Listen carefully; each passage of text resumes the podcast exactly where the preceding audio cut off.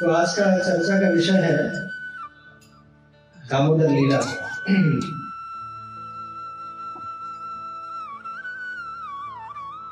दामोदर लीला यह बहुत ही सुंदर और बहुत ही हृदय बख्शी देने वाली लीला है। अरे, जितनी बार भी सुनेंगे, रोज सुनेंगे तब भी यह तृप्तता नहीं देती और अधिक सुनने की लालसा होती है।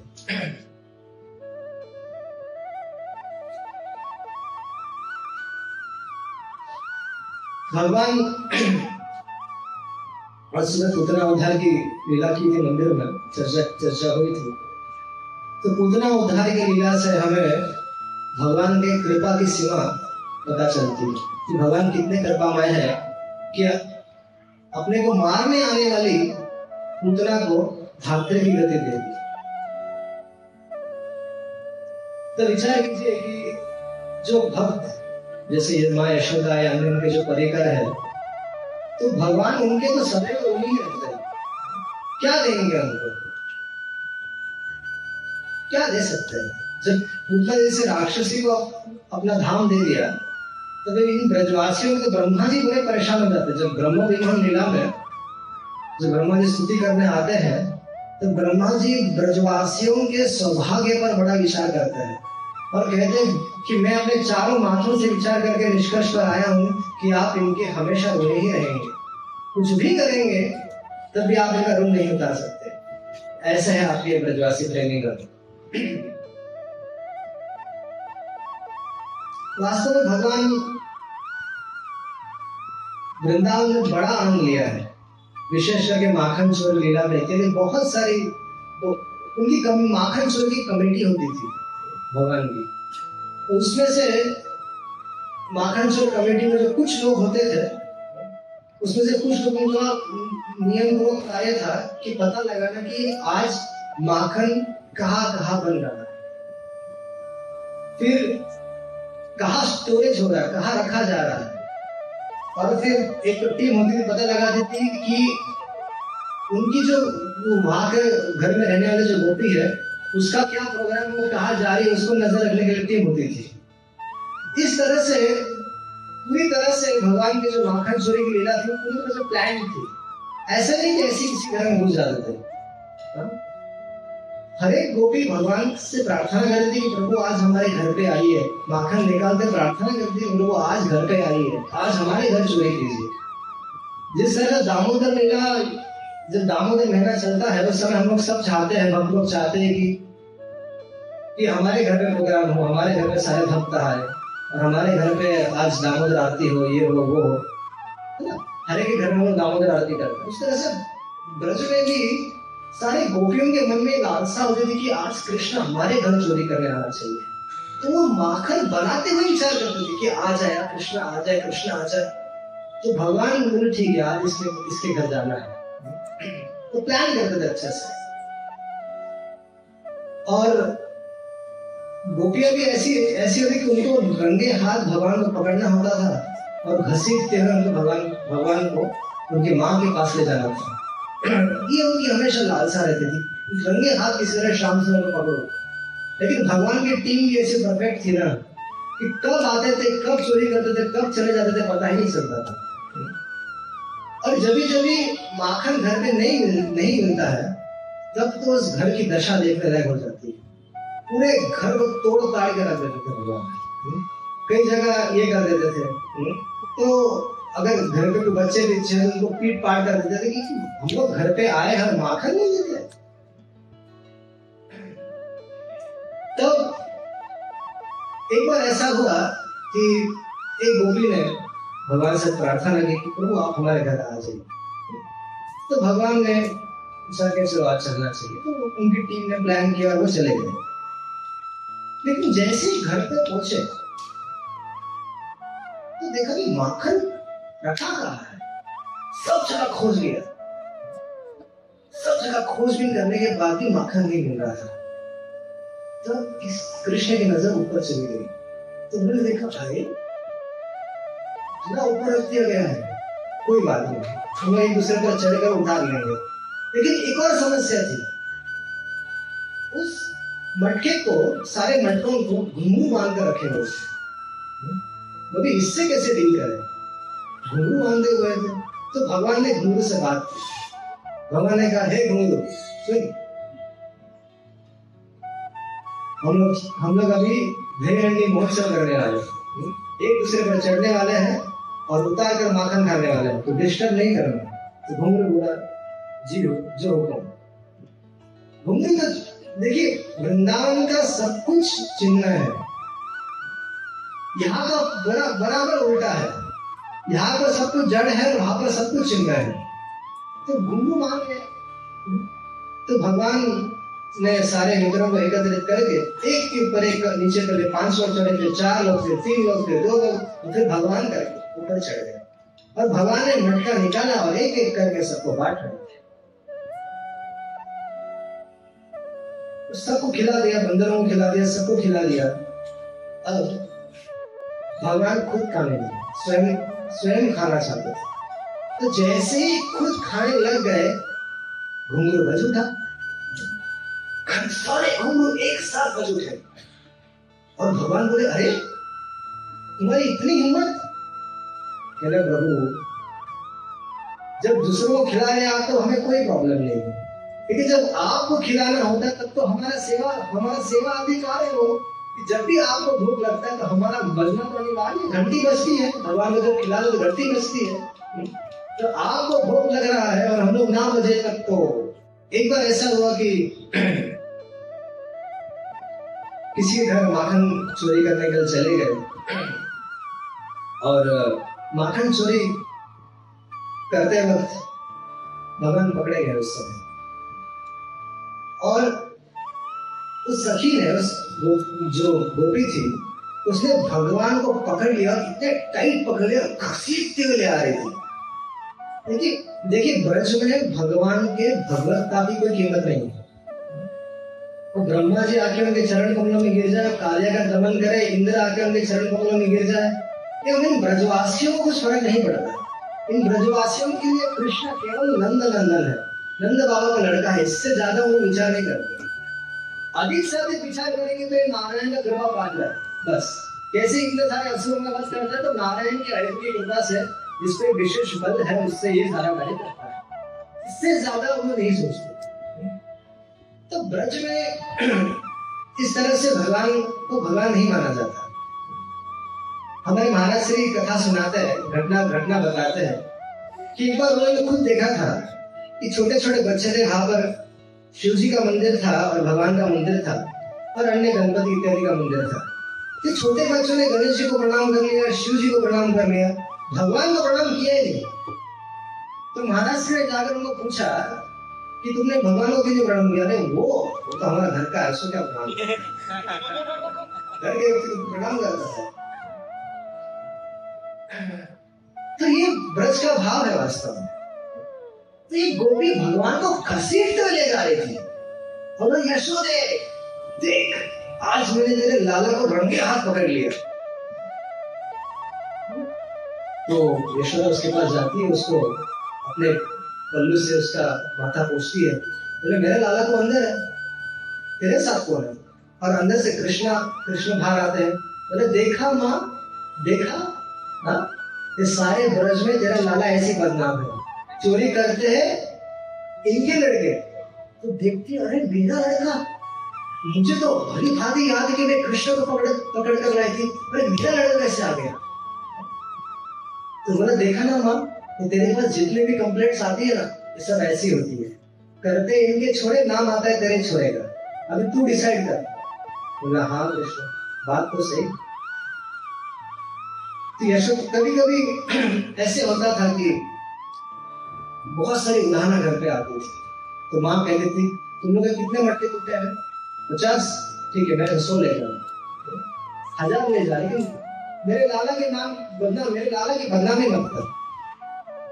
बलराम जी बहुत समझाते थे उसको, कृष्ण को। देख कृष्ण, बदनामी हो जाएगा तो शादी कौन करे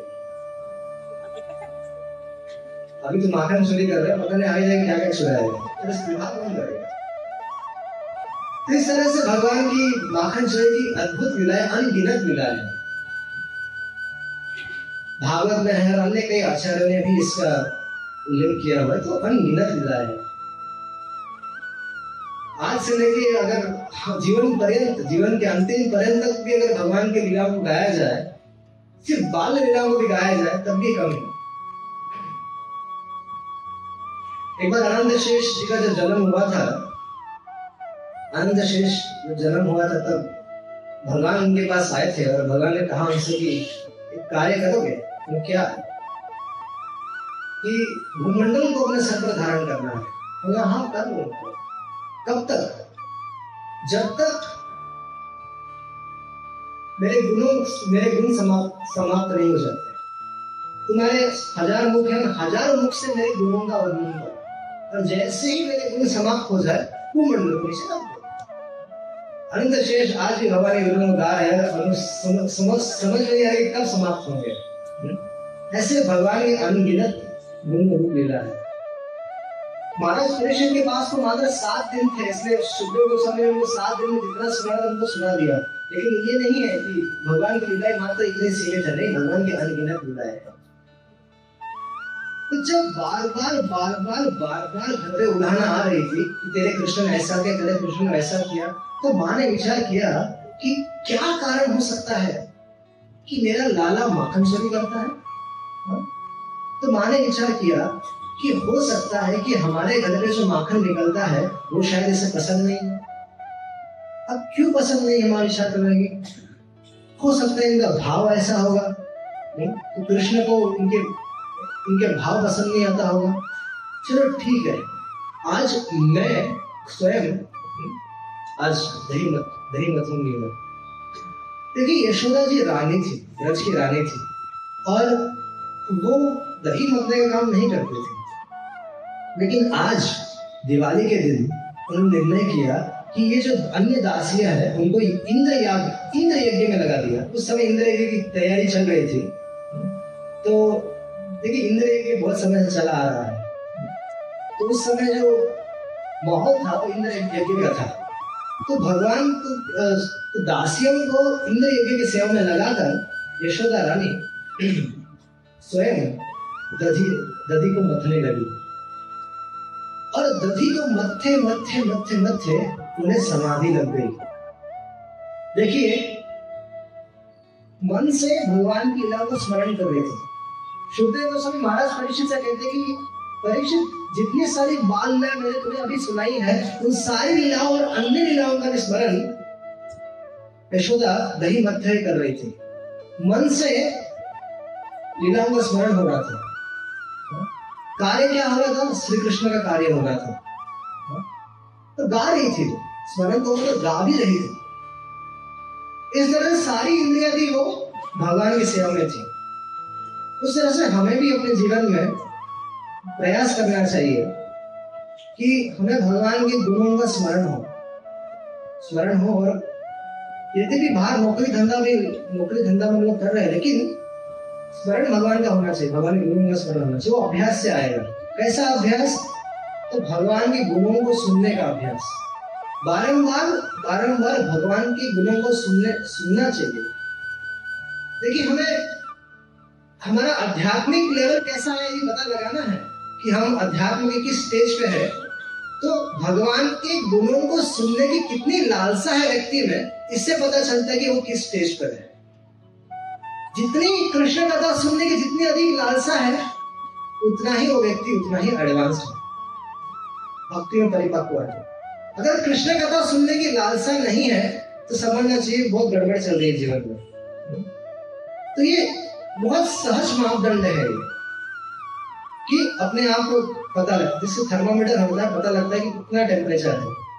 तो उस तरह से ये भी मीटर है, जिससे पता चलता है कि हमारी क्या स्थिति है। सिंपल है। कृष्ण कथा सुनने कितनी लालसा है। तो माँ यशोदा भगवान के लिए सारा कार्य था सारी इंद्रिय भगवान की सेवा में लगी हुई थी। और जब इतनी इस समाधि, इस अवस्था में उन्हें समाधि लगी आप पूरी तरह से बंद थी। भगवान लीला का स्मरण हो रहा था और दही मथा जा रहा था। जब इतना गाढ़ा स्मरण हो रहा हो तो भगवान क्यों नहीं आएँगे? लाला सो रहे थे। तो लाला सोते हुए लाला ने थोड़े से जग गए और ऐसे आजू बाजू में हाथ डाल के देख रहे माँ किधर है? हम्म? छोटे बच्चे होते हैं ना ऐसे, पहले भी माँ को खोजते हैं। जैसे माँ को खोज रहे तो कहीं मिले नहीं तो देखा कि कोई आवाज़ आ रही है, कोई मेरे गुरु को गा रहा है। तूने माँ कि मेरी माँ गा रही है। तो लाला बेड से उतरे और छम छम छम छम करते हुए माँ के पास पहुँच गए। और उन्होंने माँ को देखा, माँ को तो ध्यान ही नहीं मेरी तरफ़। वो मेरे गुणों को गाने में इतनी तल्लीन हो गई है कि मैं खड़ा हूँ सामने।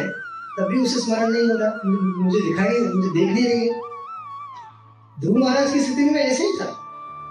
ध्रुव महाराज हृदय में स्थित भगवान का ध्यान इस तरह से तल्लीन हो गए थे कि साक्षात स्वयं भगवान सामने उपस्थित हो गए थे और ध्रुव महाराज आँखें नहीं खोल रहे थे। तो भगवान ने उनके हृदय में जो उनकी छवि थी, उसको अंतर अंतर्धान कर दिया और तुरंत ध्रुव महाराज की आँखें खुल गई और उन्होंने भगवान को देखा। उसी तरह से यहाँ पर अब भगवान कुछ उपाय करना चाहते थे छोटे से बच्चे हैं, लाला, छोटा सा लाला है अब वो विचार करें कि क्या करोगे? तो उसने हाथ वो जो दही मतने का जो दंड होता है उस, उसको लगा दिया। तो भगवान के हाथ कितने छोटे हैं? दही मतने का जो जो दंड है वो बहुत बड़ा था। लेकिन भगवान के हाथ लगते ही वो रुक गया और माँ का अकस्मात वो दही मतना रुक गया और माँ की आँखें खुल गई और उसने लाला को देख लिया। अब माँ देखना चाहती थी कि ये लाला करता क्या है?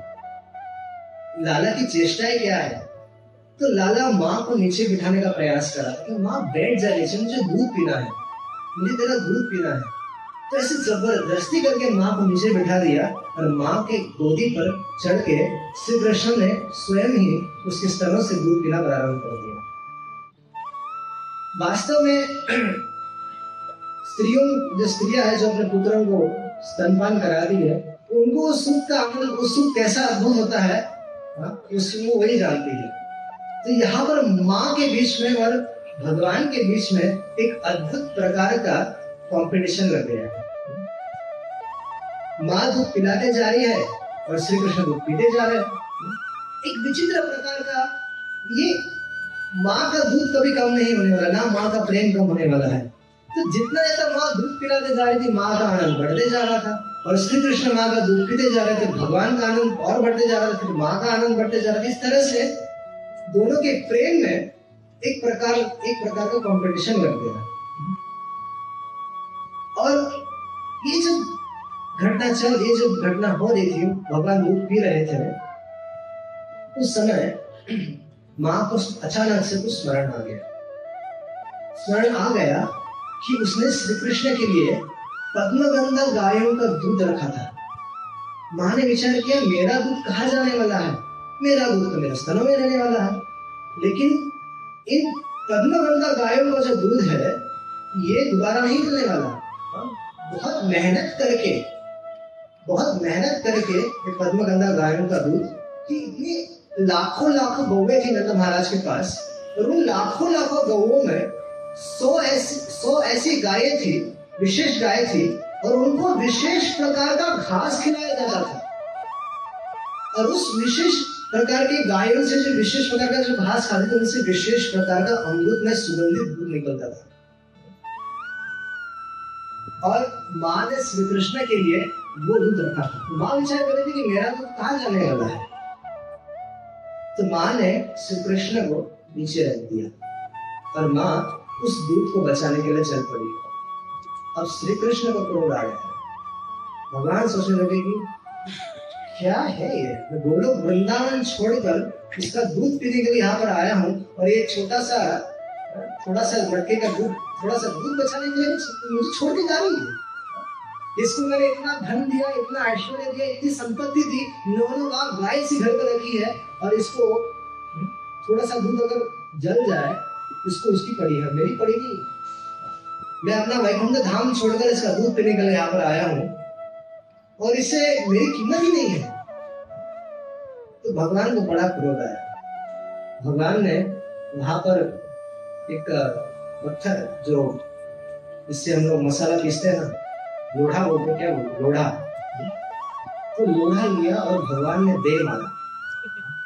और दे मारा तो सब जगह, सर्वत्र पूरे कमरे में जो दही बंध रहा था वो पूरे कमरे में फैल गया और भगवान डर गए। त्रिविक्रम भगवान डर गए। त्रिविक्रम इसलिए बोला गया हमें क्योंकि बलि महाराज के समय जब बलि महाराज इंद्र को परास्त करके तीनों लोगों पर विजय प्राप्त किए थे, तब इंद्र की माता की प्रसन्नता हेतु भगवान इंद्र के छोटे भाई उपेंद्र बने थे।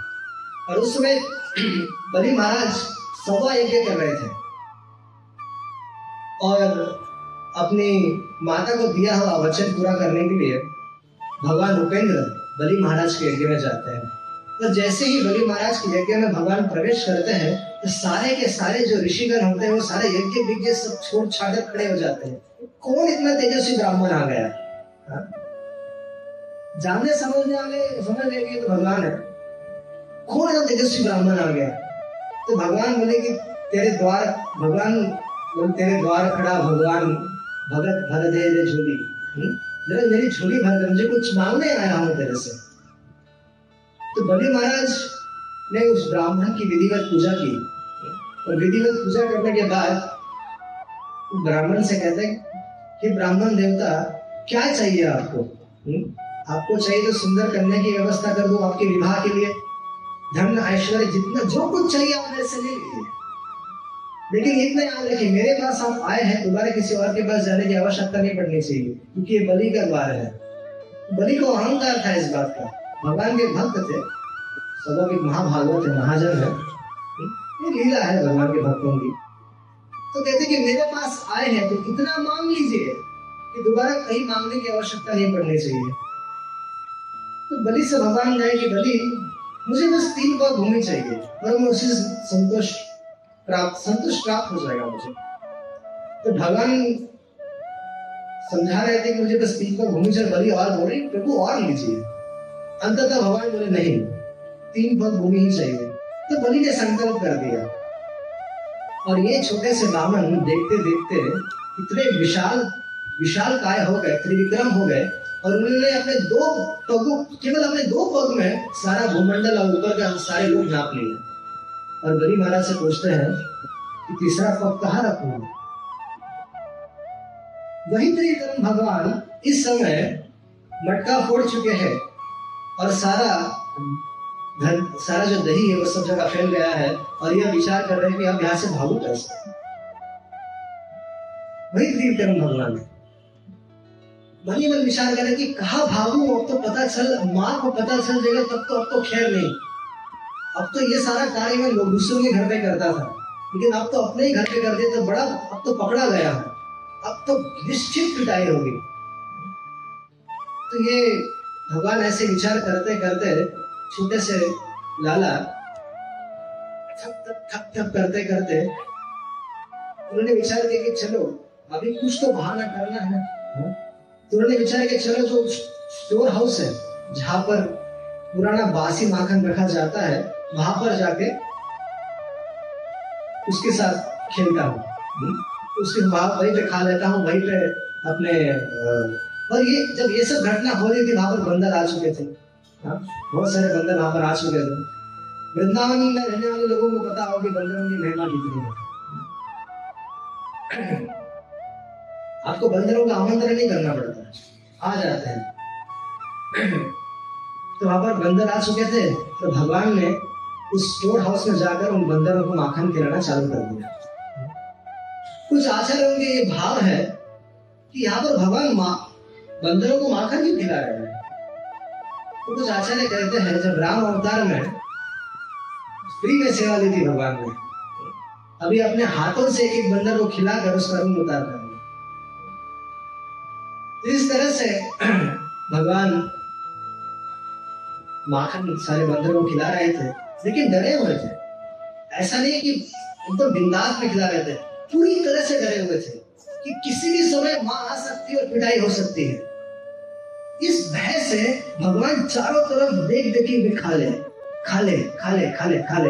खिला खिला सब डरे हुए, देख रहे सब जगह देख रहे कहाँ से आ जाएगी। हम्म? तो भागने का रास्ता भी तो देखना है जहाँ से आएगी उसके उसी तरह से दौड़ना भी तो है मुझे। हम्म? तो वहाँ पर माँ और दूध का सारा कार्य समाप्त करके बाहर आ रही थी। अब दूध भी चिन्मय था। जैसे मैंने कहा कि दूध सारी वस्तु वहाँ के चिन्मय है। तो दूध विचार कर रहा था कि हाय मैं कितना मैंने कितना बड़ा अपराध कर दिया कितना बड़ा पाप कर दिया कि माँ और कृष्ण के माँ और बेटे के बीच में दोनों रस रस का आस्वादन कर वात्सल्य में प्रेम का आस्वादन कर रही थी और मेरे कारण वो उनका तब ये विचार करने लगा था कि हाय मेरा दुर्भाग्य। इतना, इतनी मेहनत से तप रहा हूँ, ताकि इसी विचार से तप रहा हूँ कि भगवान मुझे पी लेंगे। हम्म? लेकिन अभी मेरी स्थिति कैसी है कि अभी तो भगवान तो माँ का दूध पीकर संतुष्ट हो जाएँगे, इसलिए मुझे तो आत्महत्या ही करनी पड़ेगी। इसलिए भगवान भगवान की ये लीला देखकर ये जो दूध था, ये उफान आकर अग्नि में आत्महत्या कर रहा था। और माँ उसे बचाने जा रही थी। तब ये दूध सोचता है कि मुझे बचाने के लिए माँ ने भगवान को त्याग कर दिया और मेरे पास आ गई। फिर से इस दूध को बड़ा, बड़ी तकलीफ़ हो रही थी। तो माँ जब बाहर आई और देखा कि अपने पुत्र का पराक्रम देख लिया तो माँ हंसने लगी। कि कितनी, कि मेरा बच्चा अब बड़ा होने लगा है। माँ को क्रोध नहीं आया? तो माँ विचार कि ये अभी बच्चा, बच्चे को क्रोध आया है। अर्थात इसको दूध चाहिए था, मैंने नहीं दिया है, और इसका वो क्रोध इस मटके पर उतार रहा है। तो माँ विचार कर रहे थे कि ये अभी बड़ा होने आ रहा है। बड़ा हो रहा है बच्चा मेरा लेकिन माँ ने दूसरे क्षण विचार किया ये अच्छी बात नहीं है। हम्म?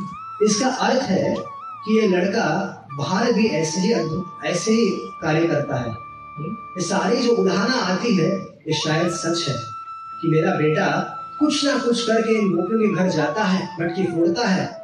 क्योंकि ऐसे रोज रोज रोज रोज गोपियाँ क्यों आएँगी मेरे पास?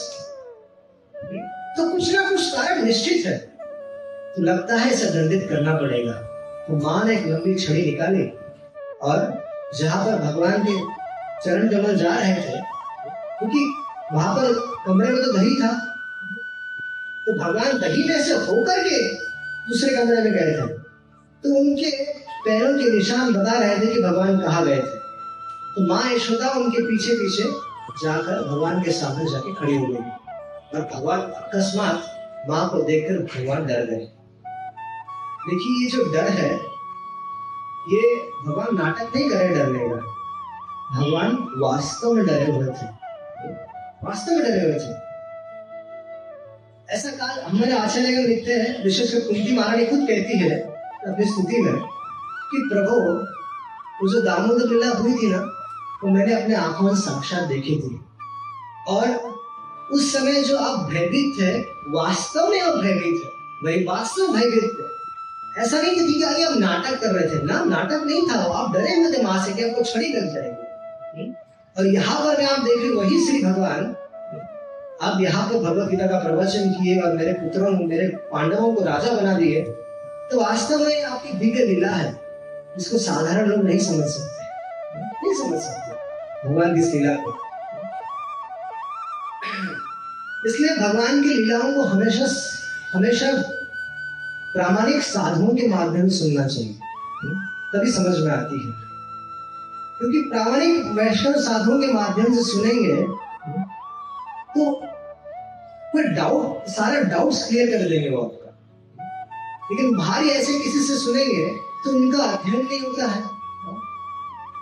ना अध्ययन होता है, ना वो उनके जीवन में ना जीवन में वो प्रैक्टिस करते हैं हाँ?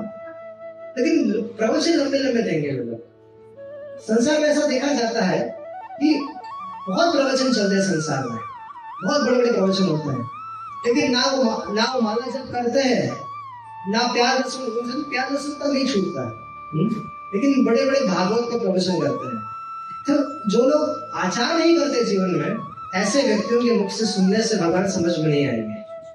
भगवान किनसे किनसे समझ में आएँगे? जिनके हृदय में भगवान बंदी है। हाँ?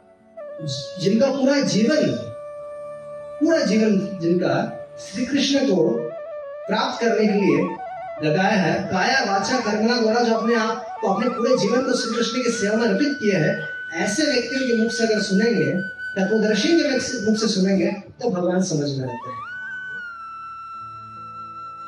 इसलिए परंपरा की महिमा इसीलिए है, क्योंकि परंपरा में जैसे शिल प्रभुपाद जी है शिल प्रभुपाद जी ने इतने सारे पर तात्पर्य लिखे हैं श्रीमद भागवत पर।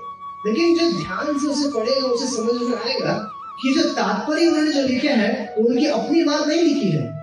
उन्होंने अपने पूर्व के आचार्यों की बातों को हाँ, इंग्लिश भाषा के माध्यम से उन्होंने लोगों के सामने रखा है। अपनी एक भी बात नहीं कही उन्होंने। ये वैष्णव आचार्य का स्वभाव होता है वैष्णव का स्वभाव होता है कि वो अपनी बात कभी नहीं करता। तो वो क्या करते हैं?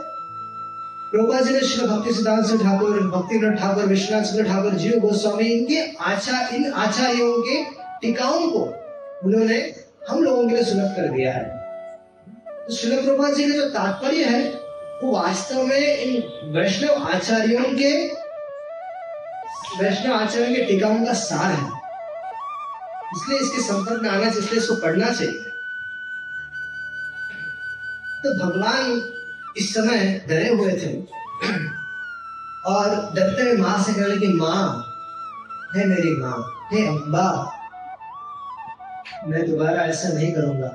तो माँ ने ऐसा जब बोला तो माँ ने उसका हाथ पकड़ लिया, एक हाथ एक एक हाथ से उसका हाथ पकड़ लिया और छड़ी ऐसे दिखा दी उसको। और अब कृष्ण के वास्तव में हरिबुल हो गया था। अब भगवान को पूरा विश्वास हो गया अब तो बुरी पिटाई होगी। लेकिन किसी तरह से भगवान भाग निकले वहाँ से फिर भागते भागते पहले तो अपने घर पे सब जगह घूम रहे थे, फिर बाहर गए, पूरे गाँव में घूमने, घूमना चालू कर दिया और फिर गाँव के घरों, गाँव में जो गोपियों के घर घर में घुस घुस के बाहर निकलते थे, और माँ हमेशा उसके पीछे पीछे दौड़ रही थी देखिए, माँ तो बूढ़ी थी हम्म? जैसे अगर एक ट्रक के बीच में और एक मारुति ऑल्टो के बीच में रेस लग जाए, हा? तो मारुति ऑल्टो तो सुख सुख सुख करके निकल जाएगी और ट्रक बेचारा आपको थर थर थर करके पहुंचेगा हम्म? तो यहाँ पर भगवान हम्म? छोटे से भगवान के छोटे छोटे पैर थे लेकिन बड़े तेज़ी से दौड़ रहे थे। पर माँ भारी थी वज़न माँ थोड़ी वज़न वाली थी तो उसको हाफ़ रही थी बेचारी हाफ़ रही थक गई थी। लेकिन फिर भी श्री कृष्ण को दंडित करना था उससे उसे श्री कृष्ण को सबक सिखाना था। लेकिन माँ का भाव यह था कि मेरा पुत्र है। यहाँ पर ये भाव नहीं था कि भगवान है, ये भाव था ही नहीं यहाँ पे। ये मेरा पुत्र है, ये गलती करता है, उसको दंड देना बहुत आवश्यक है। यदि आप लोगों की यदि आप लोगों के बच्चे यदि स्कूल में हो, और स्कूल से बार बार टीचर कंप्लेन करती है कि आपका बच्चा बहुत मारता पीटता है स्कूल में। रोज कंप्लेन आती है, रोज डायरी में कुछ ना कुछ लिखा जाता है। हाँ? तब आप भूल जाएँगे। हम्म? और उसको कि प्रेम थोड़ा प्रेम थोड़े समय तक आप भूल जाएँगे, उसको दंडित करने के लिए लकड़ी निकाल उसको पीटेंगे? तो यहाँ पर बिल्कुल वही भाव है कि यहाँ पर माँ अपने बेटे को दंडित करना चाहती थी। यहाँ पर भगवत्ता विभवता कुछ नहीं है यहाँ पर ये मेरा पुत्र है और ये मस्ती कर रहा है, इसको दंड देना मेरा अधिकार है उसको दंडित कर रही है। तो माँ श्री कृष्ण को दंडित कर रही है। और भगवान ऐसे भागते थे ना, जैसे थोड़े ऐसे पीछे पीछे देखते थे। क्या कर रही अभी अभी उसकी हालत क्या है? क्या स्थिति है उसकी? तो बारंबार बारंबार माँ ऐसे माँ को ऐसे पीछे देख देख कर फिर रोने लगते थे। और माँ थोड़े, भगवान में थोड़े स्लो हो जाते थे और माँ एकदम नज़दीक आ जाएगी ना तो भगवान और रोने लगते थे। इससे ऐसा माँ थक गई थी बहुत। लेकिन ऐसी माँ की थकावट देखकर भगवान ने विचार किया, मुझे मेरी माँ को इतना कष्ट नहीं देना चाहिए। हमारे आचार्य लिखते हैं कि बड़े बड़े योगी लोग साधु लोग। इन भगवान के चरण कमियों को प्राप्त करने के लिए हज़ारों हज़ारों सालों तक जन्म प्रति जन्म भी इनका ध्यान करने का प्रयास करते हैं। इनके अपने, इन्हें अपने वश में करने का प्रयास करते हैं। हाँ? इन्हें अपने हृदय में बंदी बनाने का प्रयास करते हैं, लेकिन इनके चरण कमलों के दर्शन तक नहीं हो पाते। ऐसे भगवान को यशोदा पकड़ने का प्रयास कर रही थी। कैसे संभव हो सकता है? संभव हो सकता है। प्रेम यदि हृदय में प्रेम हो तो। पहले पहले पहले के जमाने में मतलब पहले के युगों में लोग अन्य अन्य जो योगा अन्य अन्य जो पद्धतियाँ थी भगवान को प्राप्त करने की जैसे कर्म योग है ज्ञान योग है उसी पर उनका ज़्यादा फोकस होता था। और भक्ति को बहुत तुच्छ मानते थे। लेकिन वे लोग भूल जाते थे कि बिना भक्ति के भगवान वश में नहीं होते। वे लोग कर्म कांड या ज्ञान कांड इत्यादि के माध्यम से भगवान को प्राप्त करने का प्रयास करते थे हा? और भक्ति को वो बहुत तुच्छ मानते थे बहुत थोड़ा सा मानते थे। लेकिन जन्म प्रति जन्म या फिर समय हज़ारों हज़ारों साल बीतने के बाद तपस्या करने के बाद हाँ, उनकी भक्ति पर श्रद्धा नहीं हो पाती थी। और जब हो जाती थी तो एकदम बहुत शीघ्र शीघ्र उनका उद्धार हो जाता था। देखिए कलयुग में हम लोग बहुत सौभाग्यशाली है। कैसे? क्योंकि कलयुग में भक्ति के अलावा कोई उपाय ही नहीं है। ना ज्ञान ना ध्यान लगा सकते हैं। ध्यान में बैठ जाएँगे तो सारा हाँ, ऐसे ऐसे जितने सारे पिक्चर के गाने सुने, सब सामने आ जाए सब पिक्चर सामने आ जाएँगे। क्रिकेट मैच सामने आ जाएँगे। कहाँ ध्यान लगा पाएँगे हम लोग। हम्म? तो यहाँ पर इस युग में केवल एकमात्र उपाय भक्ति है। और बहुत सहजता से भक्ति के माध्यम से भगवान को प्राप्त किया जा सकता है। तो यहाँ पे यशोदा यशोदा के हृदय में भगवान के लिए बादशाह में प्रेम था उसी प्रेम की वजह से भगवान माँ के हाथों से बनने के लिए राज़ी हो गए और भगवान वहाँ पर रुक गए। और माँ ने आकर उनको दबोच लिया। और दबोच कर माँ ने लगभग छड़ी मार ही दी थी। देखिए भगवान तमाचा खाते थे माँ का। ये ये भावना नहीं होनी चाहिए कि हम्म, माताओं को पता होगा ज़्यादा माताओं को पता होगा कि बच्चे परेशान है तो एक आध तमाचा लगना तो आम बात है। तो उसी तरह से माँ तमाचे बहुत मारती थी भगवान को। लेकिन आज तमाचा नहीं था। आज बड़ी लकड़ी हाथ में बड़ी सी लकड़ी थी उसके उससे पिटाई होने वाली थी उसकी भगवान की। हम्म? तो भगवान हाथ दोनों एक हाथ से मारने पड़ा तो रो रहे थे ऐसे। और पूरी तरह से हाँ उनका जो आ, काजल लगा हुआ था वो उनके पूरे गाल में पूरी तरह से लग गया। और इस तरह से भगवान का जो मुख था शाम भरने का मुख था, वो और सुशोभित होने लगा। और माँ से कहते कि कि तेरी कसम अम्मा तेरी कसम अम्मा कुछ कुछ कभी भी, आज से वचन देता हूँ कि मैं कभी भी ऐसी हरकत नहीं करूँगा। और हाँ किसी घर छोड़े भी कदम नहीं जाऊँगा। तेरी कसम, लेकिन आज छोड़ दे घर के अंदर नहीं तो घर के बाहर है, मेरे सारे मित्र देख रहे मेरी नाक कट जाएगी। तो जरा संभाल के तू अगर मुझे मार देगी अभी तो मैं क्या मुँह दिखाऊँगा? सब मुझे चिढ़ाते रहेंगे कि तुम देख तेरे तो माँ तेरी माँ मुझे मारती रहती है। हुँ? देख अम्बा छोड़ दे मेरे को। लेकिन और भगवान फफक फफक फफक कर रोने लग गए। छोड़ देना अम्बा छोड़ देना। तो माँ ने विचार किया कि अगर इसको छोड़ दूँ अभी और छोड़ दूँ उन्हें कहीं चला जाए और वापस आए नहीं तो इसलिए इसको बड़े संभल कर इस सिचुएशन को डील करना पड़ेगा। तो माँ ने कहा, ठीक है, तुझे बांधूँगी, मारूँगी तो नहीं, इसलिए माँ ने लकड़ी नीचे रख दी। तो जैसी माँ ने लकड़ी नीचे रख दी, भगवान ने लंबी सांस ली चलो भैया, लकड़ी से तो मार नहीं मिलेगी। तमा से तो कोई बात नहीं, तमा से मिल जाए, कोई बात नहीं। लकड़ी से तो मार नहीं मिलेगी ना। तो भगवान भगवान से माँ यशोदा कहती है कि कृष्ण आज तुझे मैं बाँध कर ही रहूँगी। तुझे आज मैं बांधना चाहती हूँ मुझे ऐसे कुछ ना कुछ तुझे दंड मिलना आवश्यक है। अगर तुझे दंड नहीं मिलेगा तो तू आगे जाके बहुत बिगड़ जाएगा, चोर उच्छा का डाकू बन जाएगा। तो मैं ये नहीं चाहती कि मेरा बेटा चोर उच्छा का डाकू बन जाए तू अच्छा व्यक्ति बनना चाहिए, तेरे बाबा जैसा बनना चाहिए। इसलिए तेरा तुझे दंड देना बहुत आवश्यक है। और तो उसने अपने दासियों से कहा कि वो जो जिस उखल पर वो खड़ा था, जरा उखल वो लेकर आना उसी को तेरा ये उखल हमेशा सहायता करता है ना तेरी? इसी उखल से तेरे को बाँध दो तो उखल के सहायता से भगवान को बांधा जा रहा था। जब भगवान को बांधने की बारी आई। तो जितने सारी भगवान की शक्तियाँ थी अनगिनत शक्तियाँ थी, वो एकदम अचानक से एकदम इमरजेंसी सिचुएशन आ गई। हमारे स्वामी बन रहे हैं। तो उन्होंने पूरी ताकत लगाकर माँ को भगवान को बांधने से रोक दिया। और माँ की रस्सी जो थी, माँ रस्सी बांधने जाते थे, दो उंगली रस्सियाँ कम पड़ जाती थी। तो अपने दासों के माध्यम से घर की जितनी सारी रस्सियाँ थी, उनको मंगाती थी कि और ले आओ। तो उसको लगाती थी, उसको जोड़कर भी फिर माँ अगर उखल से कृष्ण को बांधने जाती थी फिर भी कम पड़ जाती थी। तो जो यशोदा माँ की सखिया है, वे माता से कहती है, अरे यशोदा, तेरे लाला के नसीब में बंधन नहीं है तो क्यों बांधती है उसको?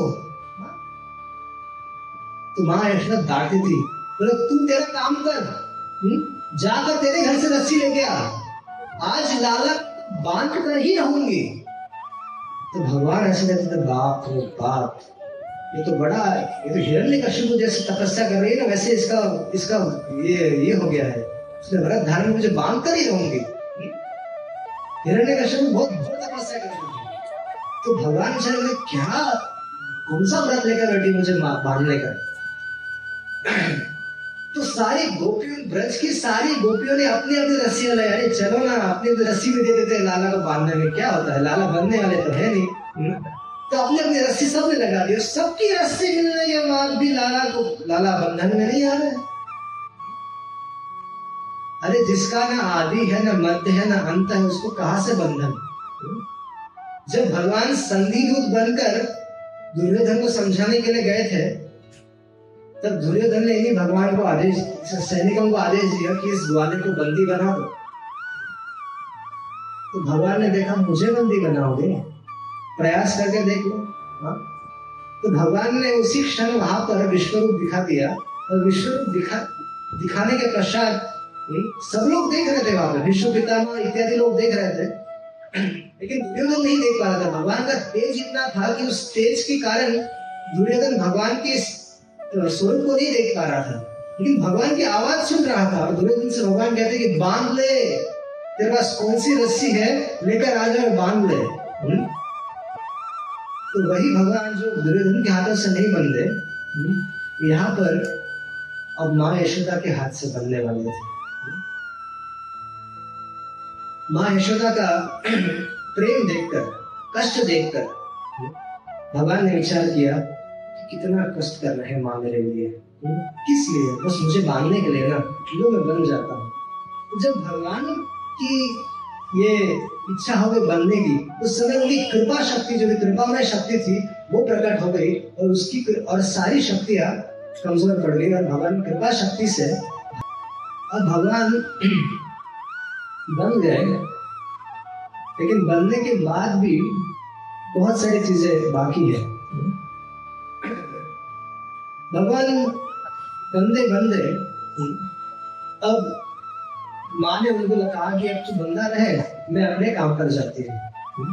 तो माँ तो चली गई और भगवान विचार करे कि अब क्या होगा अब मुझे क्या करना चाहिए?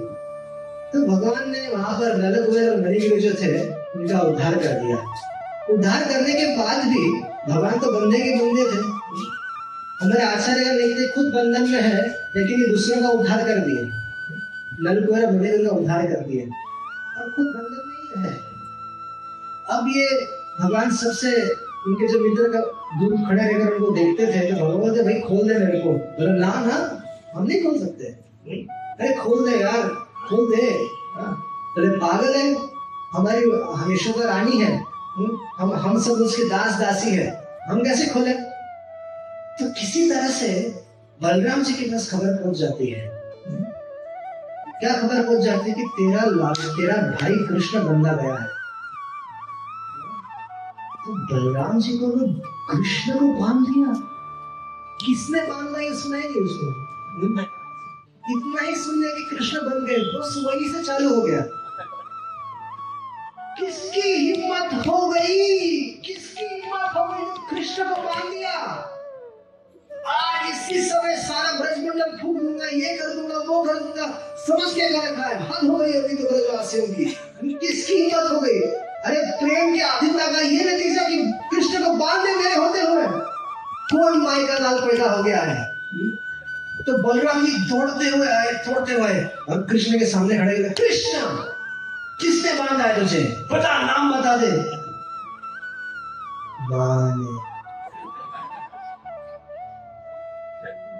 बलराम जी से आधा आधा के नाइन्टी परसेंट तो उसका वही हरिवर हो गया तो तो क्यों, क्या, क्यों क्यों बांधा क्यों बांधा? अरे, वो सब ऐसा ऐसा हो गया। तेरे को तेरे को बता रहा था, मैं एक ना एक दिन तेरी चोरी पकड़ी जाएगी। हुँ? देख, सारी गोपियाँ ऐसे उधारा लेने के घर आती है, और तू तुझे क्या लगता है? माँ, तेरे पर विश्वास कर लेंगे हमेशा? आज पकड़ा गया तुझे तो ऐसे तेरे को दंड मिलना एकदम योग्य है। अरे दाऊ, तुम भी, हा? कुछ करो ना आगे। ऐसी ऐसी बनना रहूँगा मैं हमेशा। कुछ तो करना चाहिए ना आपको। ठीक है, मैं ट्राई कर सकता हूँ। लेकिन गारंटी नहीं देता हूँ ट्राई करता हूँ मैं तो फिर से बलराम जी आवेश में आ गए। किसने बल, किसने इस कृष्ण को बांधा है? और ये बोलते हुए घर के अंदर घुस। किसने बांधा है? और पर माँ काम कर रही थी। बोल जल्दी, किसने बांधा है? मैंने बांधा है बोल क्या करेगा? क्या करेगा? तो जानता है कृष्ण कौन है? कौन है? बता कौन है? अरे, यही नरसिंह देव है। यही राम का अवतार लिया था। अरे, यही समस्त कारणों का कारण है। बोला अच्छा समस्त कारणों का कारण है। ये नरसिंह देव है। दिल्ली को देखकर शेर समझ से मेरे बोलने आ जाता है? डर के मारे। और ये सारे कारणों का कारण है। अच्छा तू कौन है? मैं? मैं हूँ। धारण करता हूँ। तू समझ क्या कर रखी है? इसी समय सारे सबको थूक दूँगा। बोला अच्छा मैं ही लक्ष्मण हूँ। बोले लो, सारे अवतारों को मेरा ही घर मिला है। और किसी का घर नहीं मिला? माँ ने बोला, माँ ने छड़ी उठाई, बोले, उसी उखड़ के साथ तुझे बात दूँगी बोले, नहीं नहीं नहीं नहीं नहीं मैं जा रहा हूँ तो भगवान के पास आके बलराम जी भगवान के पास आके बोलता है, देख भाई, तेरा मामला तू निपट लो। मैं कुछ नहीं कर सकता तो वास्तव में जब नल कुएर मणिगिरी का उद्धार हो गया, उसके बाद नंद महाराज आए और नंद महाराज ने उनको खोल दिया हम्म। तो ये है दामोदर लीला हम्म। लेकिन इस इस तरह की कई सारी लीलाएँ भगवान की श्रीमद भागवत में रखी गई किस लिए रखी गई हम्म। देखिए, भगवान जब भगवान ने जब अपने सारे कार्य समाप्त कर लिए तो प्रभाव क्षेत्र में वहाँ पर बैठकर वो अपना अंतिम लीला कर रहे थे। और बस अभी वो जाने ही वाले थे, निज धाम गोलोक वृंदावन जाने ही वाले थे। उस समय उद्धव जी वहाँ पर आते हैं उद्धव जी भगवान से विनंती करते हैं कि, हे भगवान, मैं समझ रहा हूँ कि अब आपका जाने का समय आ गया है। हा? इसलिए मेरी आपसे विनंती है कि आप थोड़ा अपना प्लान पोस्टपोन कर दीजिए। क्योंकि अभी कलयुग आने वाला है कि आपने इसी समय अगर जाने का निर्णय ले लिया तो आने वाले संसार में जो लोग हैं, वो आपकी भक्ति नहीं कर पाएँगे। क्योंकि उनके पास कोई उपाय नहीं है। कैसे आपकी भक्ति करेंगे? हा? तो आप यही रह जाइए। आप रहेंगे यहाँ पर तो कलयुग कलयुग का कलयुग प्रारंभ हुआ है, लेकिन उसका वो कार्य नहीं कर पाएगा। इसलिए आप जाइए मत भगवान। तो भगवान मैंने उद्धव जी, जाना तो पड़ेगा। लेकिन एक उपाय करके जाता हूँ। कृष्ण स्वभाव पगते धर्म ज्ञाना देवी सह कलो नष्ट नशादेश पुराणार्को अधुनदिता जब भगवान अपने निज धाम चले गए थे, उस समय भगवान स्वयं श्रीमद भागवत के रूप में हम लोगों के सामने उपस्थित प्रकट है। तो भगवान ने उद्धव जी से कहा कि मैं स्वयं भागवत के रूप में प्रकट होगा वेद व्यास जी के माध्यम से। तो उस भागवत में और मुझमें कोई अंतर नहीं होगा। तो इस तरह से भगवान ने उद्धव जी को आश्वासन दिया कि मेरा भागवत जो होगा, ये मेरा ग्रंथ अवतार होगा। ग्रंथ ग्रंथ अवतार है भगवान का। और देखिए, भगवान जो, भगवान के अवतार का प्रयोजन क्या है? भगवान जब इस धराधाम पर आते हैं, अवतार करते हैं, जैसे अभी ये लीला की ऐसे कई सारी लीलाओं का वर्णन है भागवत में। तो उनके अवतार का मुख्य प्रयोजन क्या है? संसार के बद्ध जीवों को अपनी तरफ़ आकर्षित करना। तो जब भगवान अवतार ग्रहण करते थे तो संसार के बहुत सारे जीवों को भगवान की कीर्ति और यश का पता चलता था। और वे भगवान के संदर्भ में आते थे, भगवान से प्रेम करते थे और भगवान उनका उद्धार कर देते थे। लेकिन अब प्रश्न उठ सकता है कि भगवान ने उनकी लीला पाँच हज़ार साल पहले की है। अभी उसका क्या लाभ? हाँ? अभी हम लोग यहाँ पे चर्चा कर रहे हैं, उसका क्या लाभ? तो प्रश्न उठ प्रश्न पूछ सकता है।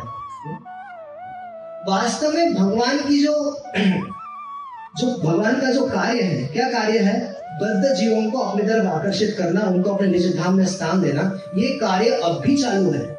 कैसे? तो प्रश्न पूछ सकता है कैसे? हाँ? तो श्रीमद भागवत के माध्यम में चल रहा है। श्रीमद भागवत को जो साधु लोग होते हैं, वे गाते रहते हैं। गा गाकर भगवान के गुण, रूप, लीला आदि को गा गाकर भगवान की कीर्ति और यश गा गाकर संसार के बद्ध जीवों को श्री कृष्ण से जोड़ देते हैं। इसलिए भागवत में जितने सारे चरित्र रखे गए हैं, वो सारे चरित्र जीवित है वो।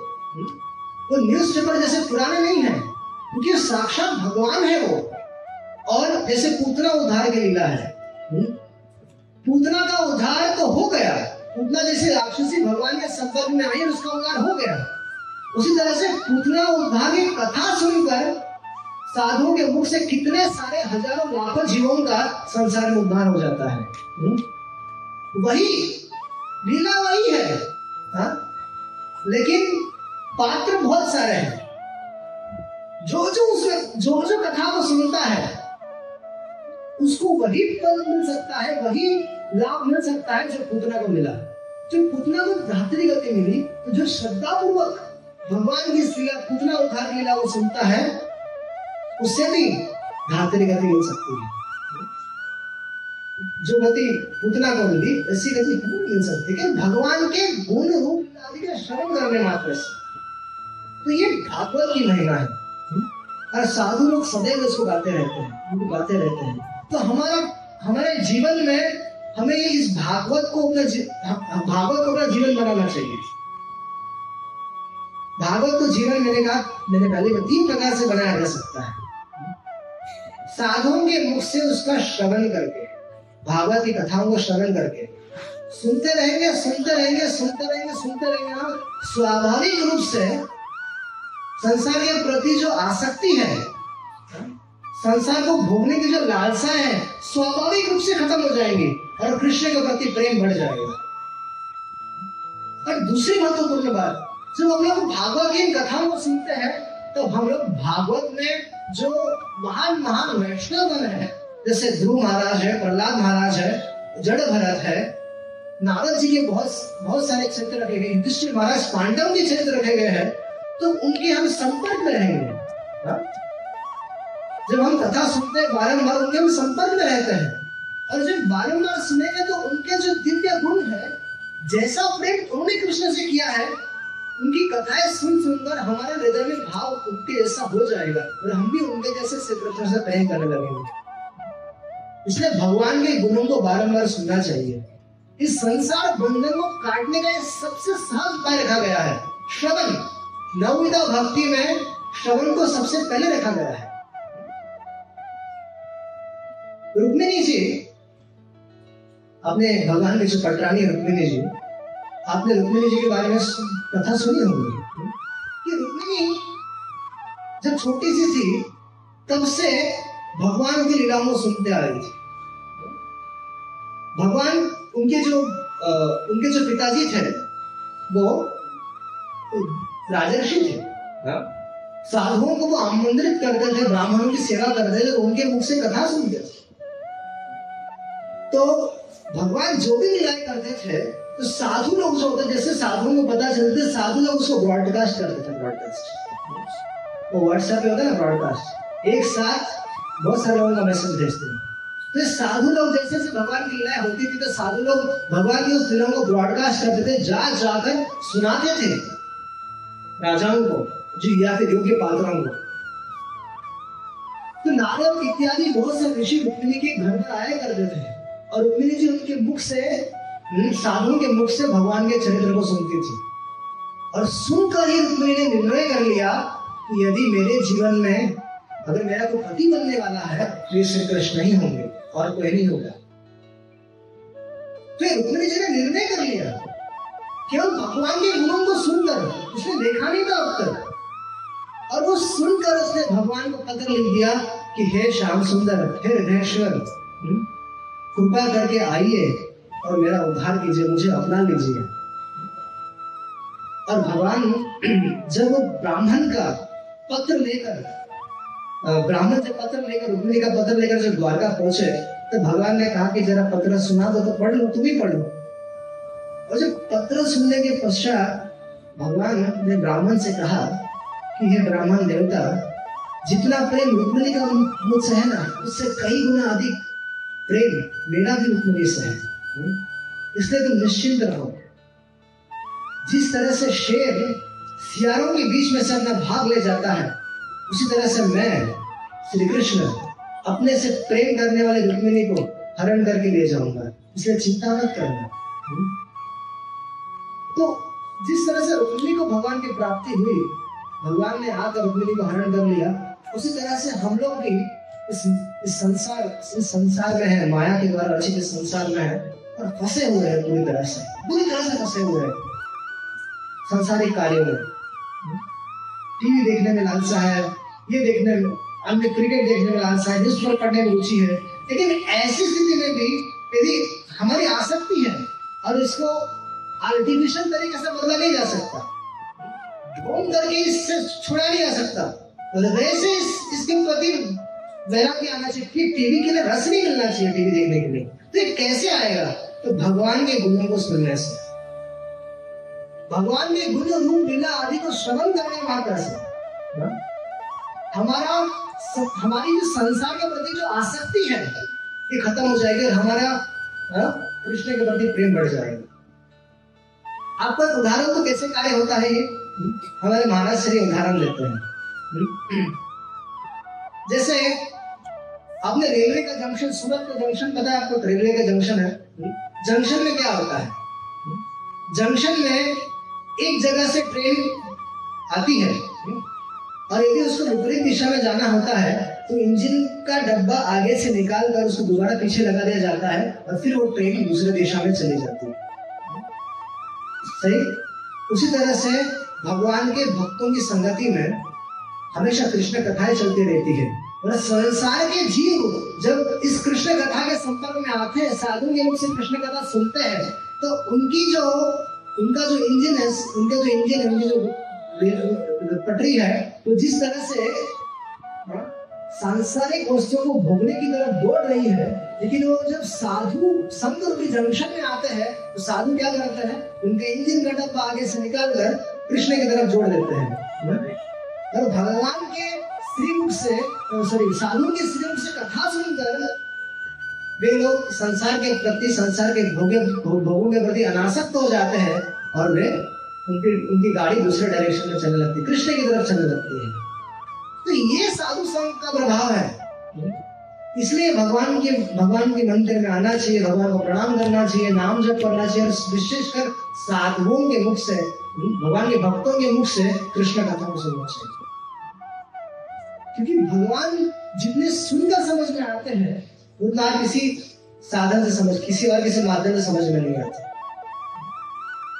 इसलिए श्रीमद भागवत को अपना जीवन बनाइए। और तीन प्रकार से इस भागवत की सेवा कीजिए। एक तो उसका श्रवण करके दूसरा, हा? उसका अध्ययन करना चाहिए श्री प्रभुपा जी ने बहुत मेहनत कर रही है, तात्पर्य लिखे हैं, बहुत मेहनत कर रहे हैं, ग्यारह ग्यारह वर्ष के अंदर उन्होंने चौदह बार विश्व भर का भ्रमण किया, इतने सारे मंदिर बनाए, एक सौ आठ मंदिर बनाए, और उसके बीच में रात को जग जग कर रूपा जी ने इस भागवत के भागवत के अनुवाद को लिखा है। बहुत मेहनत करके लिखा है। किस लिए?